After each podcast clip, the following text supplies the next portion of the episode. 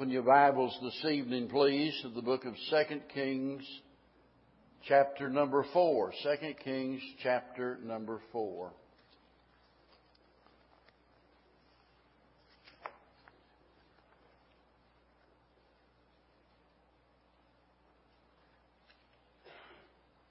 I hope that you will really tune in this evening. I, I don't suspect that you would not, but uh, I want to encourage you to listen carefully. We live in tough times. A lot of folks are very, very fearful regarding uh, our economy today and uh, a number of other things. And in addition to the situation our nation is in that a lot of folks just going through plain ordinary problems that, well, confront people all of the time. And that was one reason that I decided that I wanted to preach through this series on the Lord God of Elijah. So this is not a study of the life of Elijah nor the life of Elisha, but rather a study about the God whom both of those prophets served. And certainly it's my prayer that in this that we will just be reminded that our God is able, that He is sufficient to supply our needs. Now, this particular story has a really special place in my heart and for a good reason. I, I think back to that time when I surrendered my life to preach the gospel and the commitment that I made at that time. And I've got to tell you, it was with fear and trembling and yet with a, with a very determined resolve on my part that God being my helper, I was not going to get sidetracked by doing other things. Uh, there was a time naturally that I uh, was bivocational. I had to work at a secular job to support my family, and at the same time, I was uh, pastoring a church. In fact, uh, we just started a church, and that made it all the more difficult. And uh, it, it was a, a deep concern of mine: is how's God going to take care of my family? You see, it wasn't just me. I mean, if it had just been me, man, I can live on spam and uh, stuff like that. I can get by like that, but it, it didn't involve just me. And uh, whenever whenever you know that others are depending on you, it's a whole different ball game then. And uh, you dads know exactly what I mean. You want to take care of your family. And not only that, I realized that as a as a pastor, that uh, if something was to happen to me, I didn't have a lot of benefits that other people did. I didn't make enough money to uh, to have any savings. I, for a long, long time, had no life insurance of any kind, and uh, you say, well, and, I, and I've had people, you know, back then tell me, well, what if you die? What's your family going to do? How are they going to bury you? And my only answer was, I don't know. I don't know. I had a dear preacher friend of mine that encouraged me again and again and again. Said, "Look," he said, "you need to prepare for the future, and you need to make some investments like I have, buy some old houses and fix them up and rent them out or sell them or whatever." And uh, and, it worked for him. But I said, "Look, I, I don't have time to do that. God called me to preach." And I don't have time to do that. I, I can't tell you the number of times that I've had people come to me and say, look, what you need to do is supplement your income by selling insurance. And my answer was always the same. God called me to preach. I don't have time to sell insurance. That's not what God called me to do.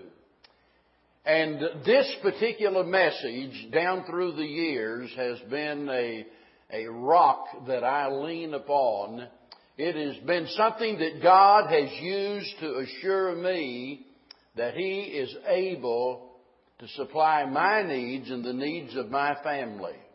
And I can remember more than 30 years ago now, uh, whenever I had preached a message from this, and Bev said to me later, she says, that, that's, that's my favorite sermon. Said, that just, and, and I knew what she meant. Because she had the same fears that I did. What's going to happen, you know, if something happens to me? Well, listen, nothing's going to happen to God.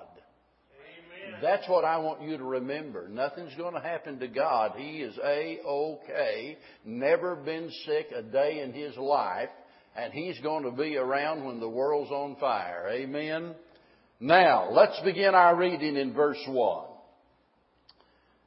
Now there cried a certain woman of the wives of the sons of the prophets unto Elisha, saying, Thy servant my husband is dead, and thou knowest that thy servant did fear the Lord, and the creditor is come to take unto him my two sons to be bondmen. And Elisha said unto her, What shall I do for thee? Tell me, what hast thou in the house? And she said, Thine handmaid hath not anything in the house, save a pot of oil. Then he said, Go borrow the vessels abroad of all of thy neighbors, even empty vessels. Borrow not a few. And when thou art come in, thou shalt shut the door upon thee and upon thy sons, and thou shalt pour out into all those vessels, and thou shalt set aside that which is full. So she went from him and shut the door upon her and upon her sons, who brought the vessels to her. And she poured out. And it came to pass when the vessels were full that she said unto her sons, Bring me uh, yet a vessel. And, and he said unto her, There is not a vessel more. And the oil stayed. And then she came and told the man of God, and he said, Go sell the oil and pay thy debt, and live thou and thy children of the rest. God is able to supply your needs, the needs of your family. And there is a lesson here for us, giving us that assurance. Now look at verse number one, because in verse one, we see an emergency. An emergency. And I want you to analyze this emergency. There are three things about it. There is death. Her husband died. That represents those things that we cannot change. Things often happen in our life that we cannot do anything about. I mean, we just simply have to pick up the pieces and go on because there's nothing, humanly speaking, that we can do. Death, things we cannot change. But notice there's also debt. There are obligations that we can't meet. And that's the situation this woman finds herself in. Her and her sons, they have incurred a debt and they can't pay the debt. And they're wondering what they're going to do. So there's death, there's debt, and there's desperation because she doesn't know what she's going to do. She doesn't have a clue. I mean, what do you do when you can't do anything? I mean, here is a mother that needs to take care of her children and she has no means of support. She's in a horrible situation. I mean, this constitutes an emergency. But not only do I want you just to analyze it, I want you to notice that this emergency is announced. And by that, I mean that she made it known. And she made it known in the right way to the right person. Verse number one, notice that she announced it fervently. It says here that she cried. There cried a certain woman. I mean, she is not just imparting information, she's pouring out her soul. We talked about tears this morning. We talked about this business of crying, and here she is putting her very soul into this announcement. She cried. That means she was fervent about it, but notice also she was very frank about it. And we've got to be honest about our problem. She didn't beat around the bush. I mean, she was just frank about it. Here's the situation. You know, a lot of people don't want to admit what the problem is. A lot of people live in denial.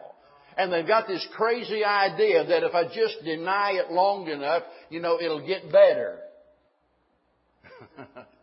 I know what my wife is thinking, and I'm, I'm going to try not to go there. Well, why don't you go to the doctor? It's going to get better. I, am living in denial. That, that's what it is in that regard. But listen, that's what we do so many times. We just, I said this morning in the message, we're all going to die. Maybe you're here and you think, well, I don't want to think about that. And people do everything they can to just blot that out of their mind. But that's the reality of it. And she was very frank about it. And notice, it was announced fully. She didn't hold back anything. I mean, she just poured it all out. She didn't say, I'm okay, you're okay, everything's going to be alright. She said, I'm in debt. I mean, everything I had is gone. I'm in debt. We're hungry. We don't know how we're going to pay our bills. And, and notice she says they're about to come and take my sons and make them bondmen, servants. I mean, listen, they're going to, they're going to be sold into slavery as it were. So here is a woman facing something that she cannot change, with an obligation that she cannot meet, and questions that she cannot answer. But she goes to Elisha and she just lays it all out on the table. And so we see the emergency analyzed and announced, but we need to also apply this to our situations because all of us encounter problems, although a bit different than her problem, we all have problems that fit into that same category, right? Things we can't change, obligations we can't meet, questions we can't answer. You've been there, done that, right? So this is where she's at. Now, notice in verse number two, the examination. The examination. Notice what happens. The, the questions. There are two questions here. Elisha says, What shall I do for thee? And, and in making that statement, I mean, you say, well, it ought to be obvious she's broke. She can't pay her bills. What do you mean? She needs somebody to bankroll her. She needs somebody to help her out of debt. But notice that he is asking this question knowing full well what the problem is. And he does so because he wants her to be definite and he wants her to be detailed. So far, all she has done is relate the problem. She hasn't made a request so far. She just said, here's the problem. She's not asked for anything yet. And he is warning her and drawing her out to get detailed and definite about the emergency that she's in. So that's the first question. What shall I do for thee? The second question is, he says, what hast thou? Now remember, her mind is upon what she does not have. And, and notice how she answered that. She said, I don't, I don't have anything. Now here, he's trying to get her to change her perspective. She's thinking just about what she doesn't have, and, and he's trying to get her to take inventory and to consider her resources to think about what is available. That's the whole point here. That she needs to look at it from the standpoint that, that she does have something, something that she has evidently forgotten about. Now notice the answer here to the question. Verse number two, here's the answer. She says, not anything not anything. And, and all of a sudden, maybe there's something that just clicked in her mind. Wait a minute. There is that pot of oil. You see, evidently she had lost everything except this. Just the pot of oil. That's all. Now, you know, I, I don't know how literal to get about that. Does that does that mean she didn't have a stick of furniture? Does that mean she didn't have any any bedding? I mean, I don't know. But she said, I don't have anything. I don't have anything that I can use to satisfy my debt but this pot of oil.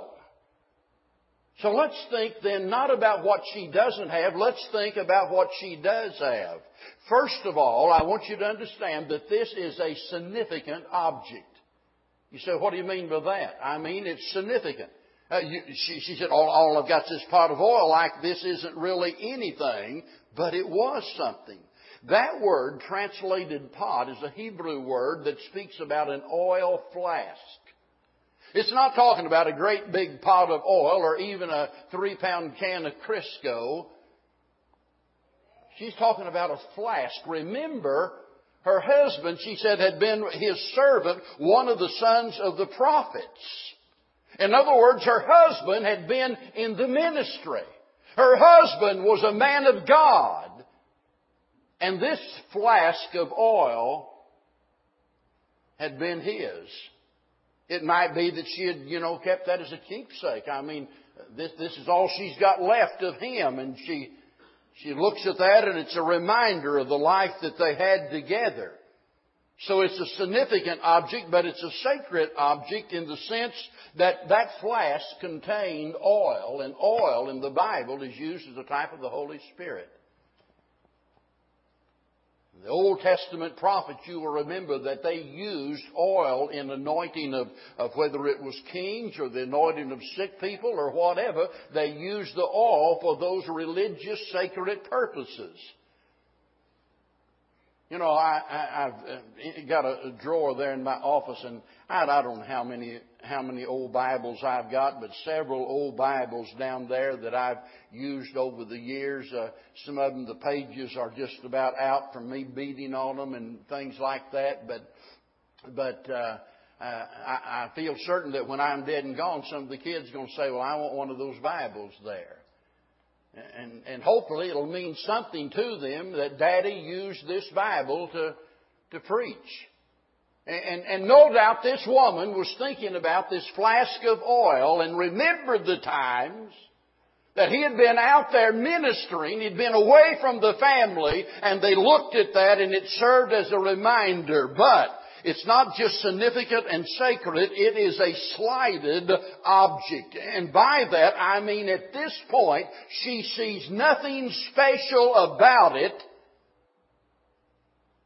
as relates to her needs. It was special in the sense that it was a keepsake. Nothing special about it as it related to her particular need, but it became a saving object. In the sense that God used this very object to help her to receive all that she needed. And here we see God using something that was so seemingly very insignificant to supply her needs. This morning I quoted Ephesians chapter 3 and verse number 20 where it talks about the fact that God is able to do exceeding abundant above all that we could ever ask or think. Now that's just in part. And then the very at the very end of it, he said, according to the power that works in us. That is, Christ is living in us. The Spirit of God resides in us. I mean, do we, listen, we look at ourselves, we look at these vessels that we have, and we think how weak and how insignificant and how worthless and how that we cannot possibly do anything to meet our needs. But we forget about the fact that our body is a temple of the Holy Spirit, that He resides in us. Listen, that changes everything. And we need to stop thinking about what we can't do and start thinking about what God can do. Because the same Spirit that raised up Jesus Christ from the dead lives within every born again believer. That excites me. That tells me that my God is able to do whatever needs to be done in my life. So here this woman is in that situation, in this emergency, and Elisha examines her and forces her to examine her situation, and he leads her so as to change her perspective from what she does not have to think about what she does have. We all need to do that, folks. So many times we start feeling sorry about our, for ourselves because, you know, we don't have this and we don't have that. But think about what you do have. I mean, the very poorest people among us in comparison to the rest of the world, they are rich. Rich. Think about all of the little children, thousands every day that literally starve to death. Think about the vast multitudes that search through the garbage dumps just for a morsel of bread or some kind of food that's been discarded. I, and this, that's every day. You and I, you know, we kind of plan our days and think about what we would enjoy doing or even our responsibilities and we think about, you know, uh, we've got to do this tomorrow. Brother Ron and I are supposed to meet in the morning at 8.30 and we got some business we're going to discuss some things to do. We've got that planned out and, uh, if the weatherman cooperates, we've even got a, a, an early morning fishing trip planned for Wednesday morning and, uh, uh, hey, we deserve it. Only been, I've only been one day in the last uh, be a year in, in July, so need a day off once in a while. That's all right. Listen, here's what I'm trying to tell you folks. And I'm just as prone to do it as, as, as you are. We are so tempted to get bent out of shape and complain about what we don't have and things not going our way when we are able to plan those things and do those things. I don't have to wake up in the morning and worry about, am I going to be able to eat today? Stop thinking about what you don't have. Focus on what you do have and remember that God can take what you do have to supply what you, what you need. That's what we see here. Now, notice the exhortation here in verses 3, 4, and 5. Here's the exhortation. The man of God said, verse 3, Go borrow thee vessels abroad of all of thy neighbors. And I think it's important to emphasize that word all. All thy neighbors. Empty vessels, and notice this, and I've underlined it in my Bible, borrow not a few now notice the requirements here. There are three requirements. First of all, there is the provision of room. Go borrow vessels. You need something to put this oil in. Now you, you've got to be thinking, as she was, what are you talking about? This is all the oil I've got. Why in the world do I need empty vessels? He's telling her that you need to provide room for what I'm getting ready to do. Boy, I'll tell you, serving God is so exciting. I, I just, I, day and night, I cannot get my mind off of where we're headed. And if we don't get in the way what God is about to do, I, I'm excited about that, folks. And I've stated over and over, one of the first things, well, I, you know, I've got my first things list. Uh, there was the grand piano, and uh, somebody already said, "Look, that God's going to take care of that." And so, and then there was the matter of the sign, and uh, Brother Mike's got a sign man as his neighbor, but. Uh, but anyway, again and again, I said, look, what we're going to do, we're going to get a plot plan. I mean, right off the bat. We're going to get an architect. We're going to get a big plot plan. We're going to have a great big drawing. We're going to put it up there. Phase one, phase two, phase three. We're going to know where we're going before we get there so we don't end up in confusion. Now we don't have to do it that way. We can just go brain dead and move into the building and not pay any attention to the future and just sit back and see what happens. But I believe God expects us to, to use wisdom and to plan. And so here is the provision of room. You're going to need more room. Secondly, there is the preclusion of all other activities and associates. The preclusion of activities and associates. Look at verse 4. And when thou art come in, you borrowed the vessels. Now when you come in, when you get back, Thou shalt shut the door upon thee and upon thy sons. Shut the door. Get alone. And folks, we've got to learn to shut the door upon the world and to, and to get alone with God. That's important for all of us. There are some things that the world is just not meant to see. There are some experiences that God wants you to have that He doesn't want everybody to know about. That's exactly the reason why I don't believe what some of these preachers say about different things that I won't go into because they want to get up and brag about, you know, how great they are. And that tells me God didn't have anything at all to do with it. It's amazing to me that here God will bless people and, and all of a sudden the next thing you know, here you've got some preacher that's proud as a peacock because his church is prospered and it's growing above and beyond other churches. And the first thing he does is want to write a book about how to grow a church. And go on the lecture circuit telling everybody how to do it. And I know because I've read those books. I, I know. And I'm not saying you can't learn anything from, from other people. That's not what I'm saying. But I'm saying, listen, that we need to let God do what He wants to do. We've got to spend time alone with Him. So He says, just shut everybody else out. This is between you, the boys, and God. So there is the provision of room, the preclusion of other activities and associates, and then notice there's the pouring out of the oil. You know, they could have got in that room with all of the empty pots and they could have just sat there and said, yeah, sure be nice if those pots were full.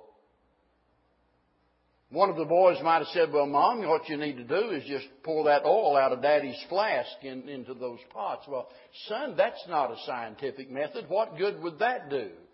You've got the same number of ounces in a great big pot as you've got in this little bitty flask. That doesn't make any sense. In fact, that might make it worse. It might get contaminated in some way and become totally useless. So what good is that? I, you, you've got to admit, I mean, this really seems like a foolish idea.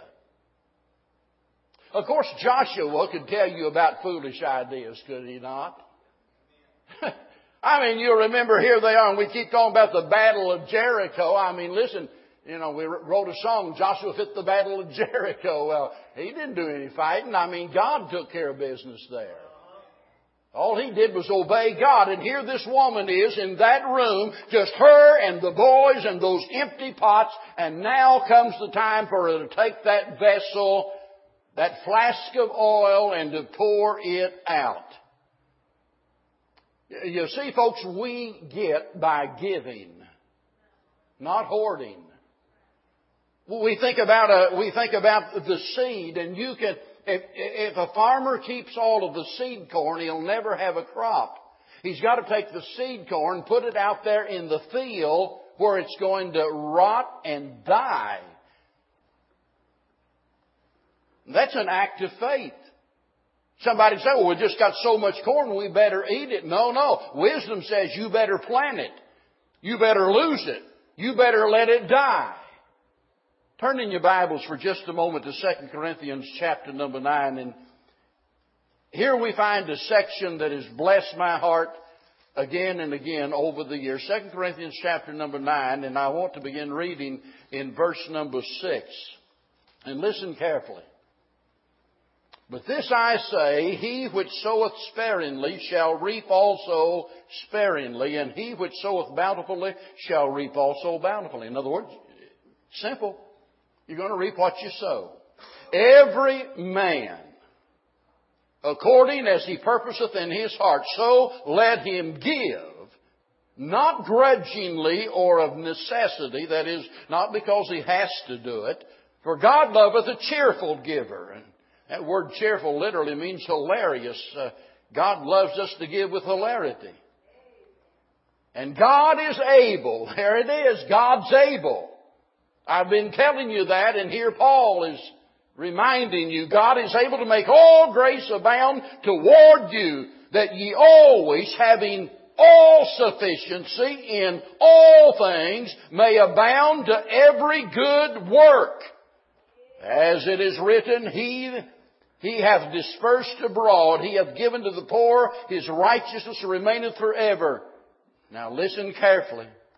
Now he that ministereth seed to the sower, both minister bread for your food, and multiply your seed sown, and increase the fruits of your righteousness, being enriched in everything to all bountifulness, bountifulness which causeth uh, through us thanksgiving to God for the administration of this service.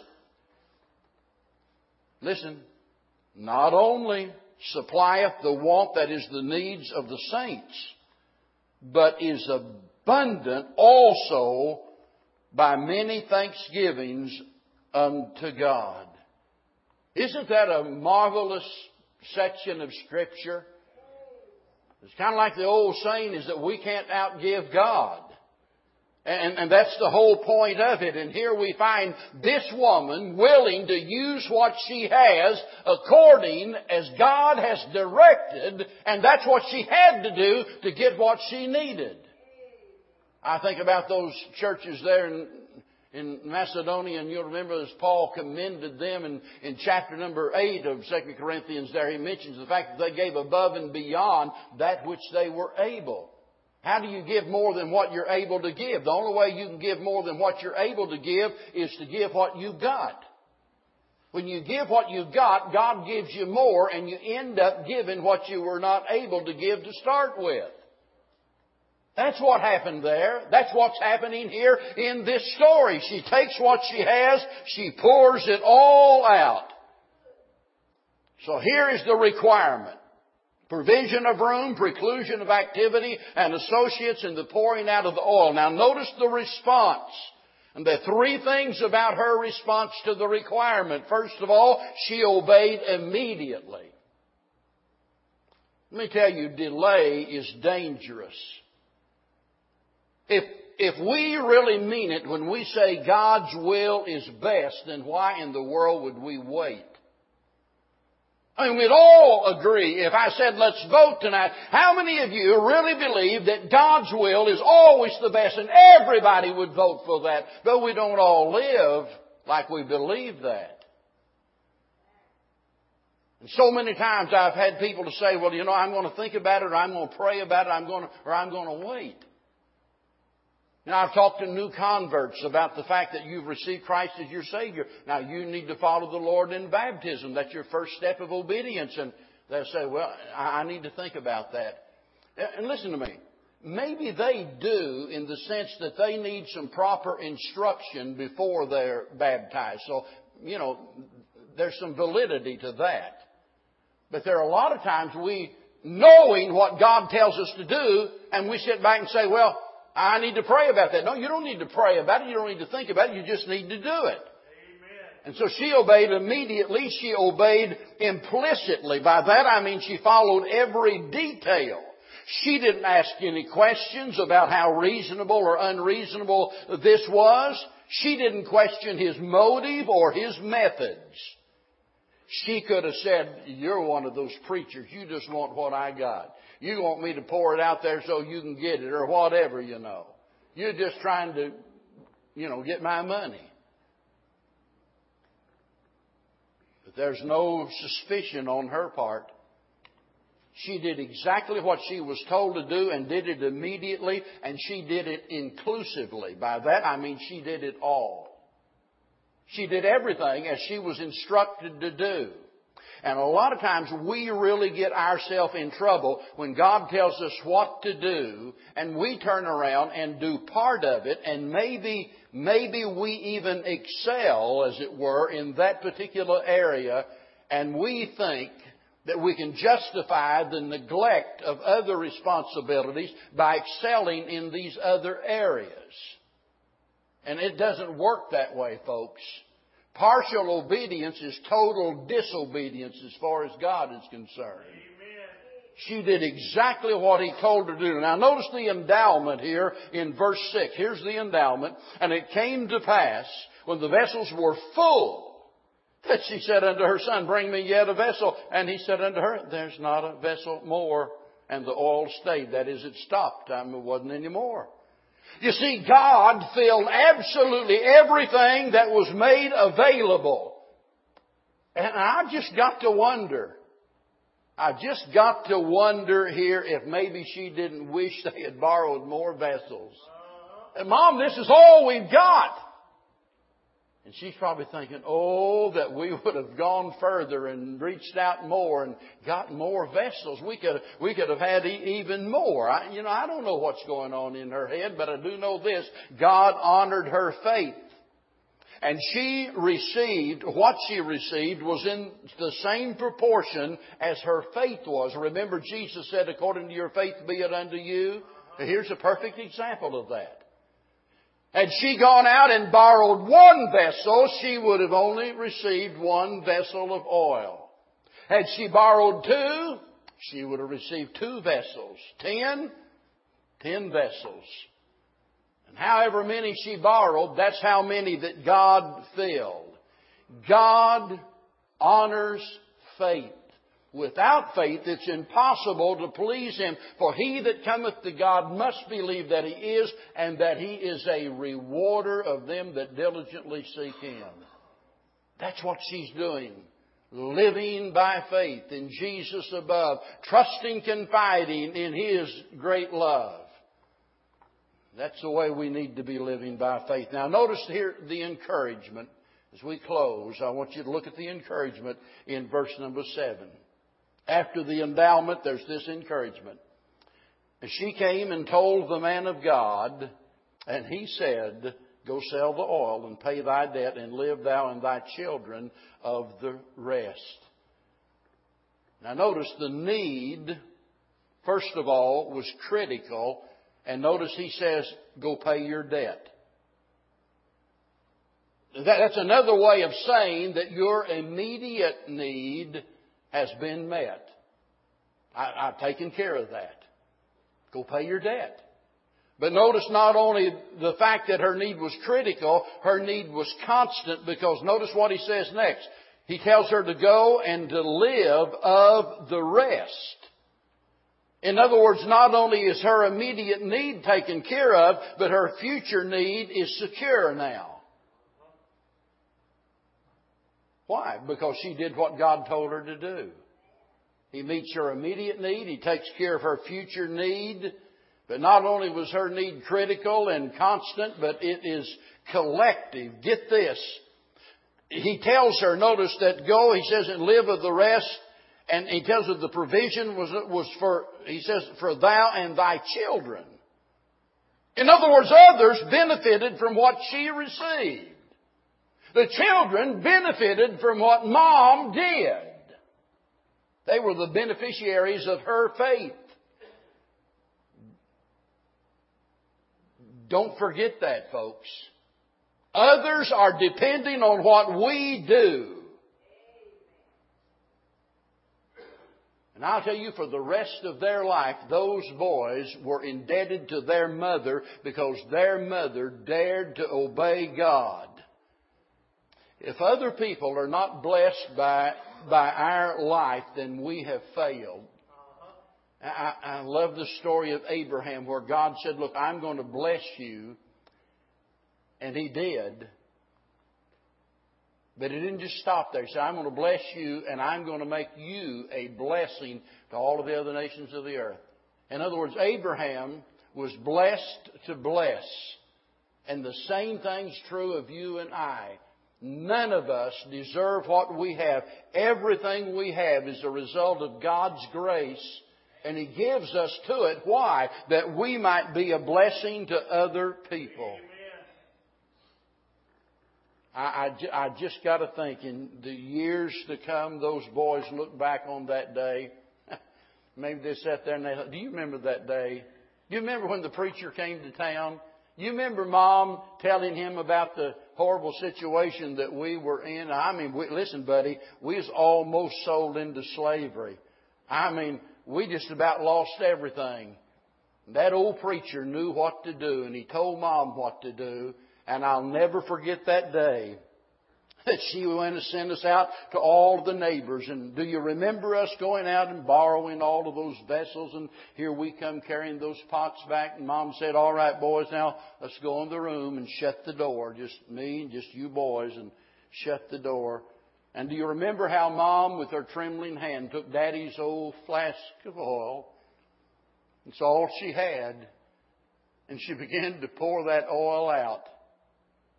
And all just kept coming and coming and coming and coming and coming. And she filled one pot and then the other. And then I'm telling you what, as a result of that woman, those boys experienced something they absolutely would never forget.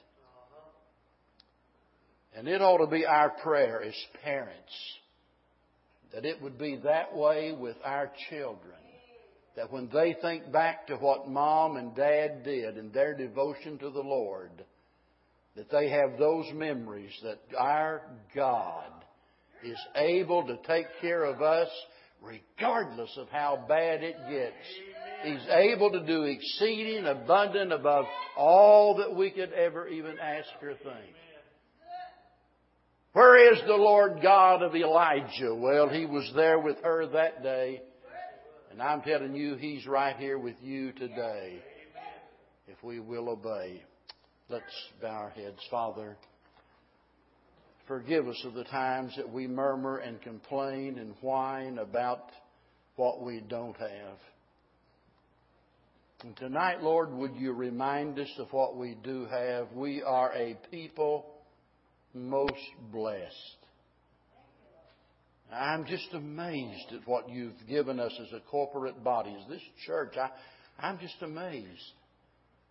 I can't explain it and I don't understand it. I just know that it's all because of your grace. And Lord, then I think about my family, my friends, and all that you've blessed me with, and how thankful I am. Help me not to complain. And Lord, during those times that things get tough, and we know they will because we know that being great, being good is not going to exempt us. We're going to have some rough spots in the road, some tough places in life. Would you remind us in those moments of this story that we've talked about tonight. And may we remember and take courage in the fact that you're able to supply all of our needs according to your riches and glory. For we ask it in Jesus' name. As we stand tonight, I have no idea what God may be saying to you, what God wants in you.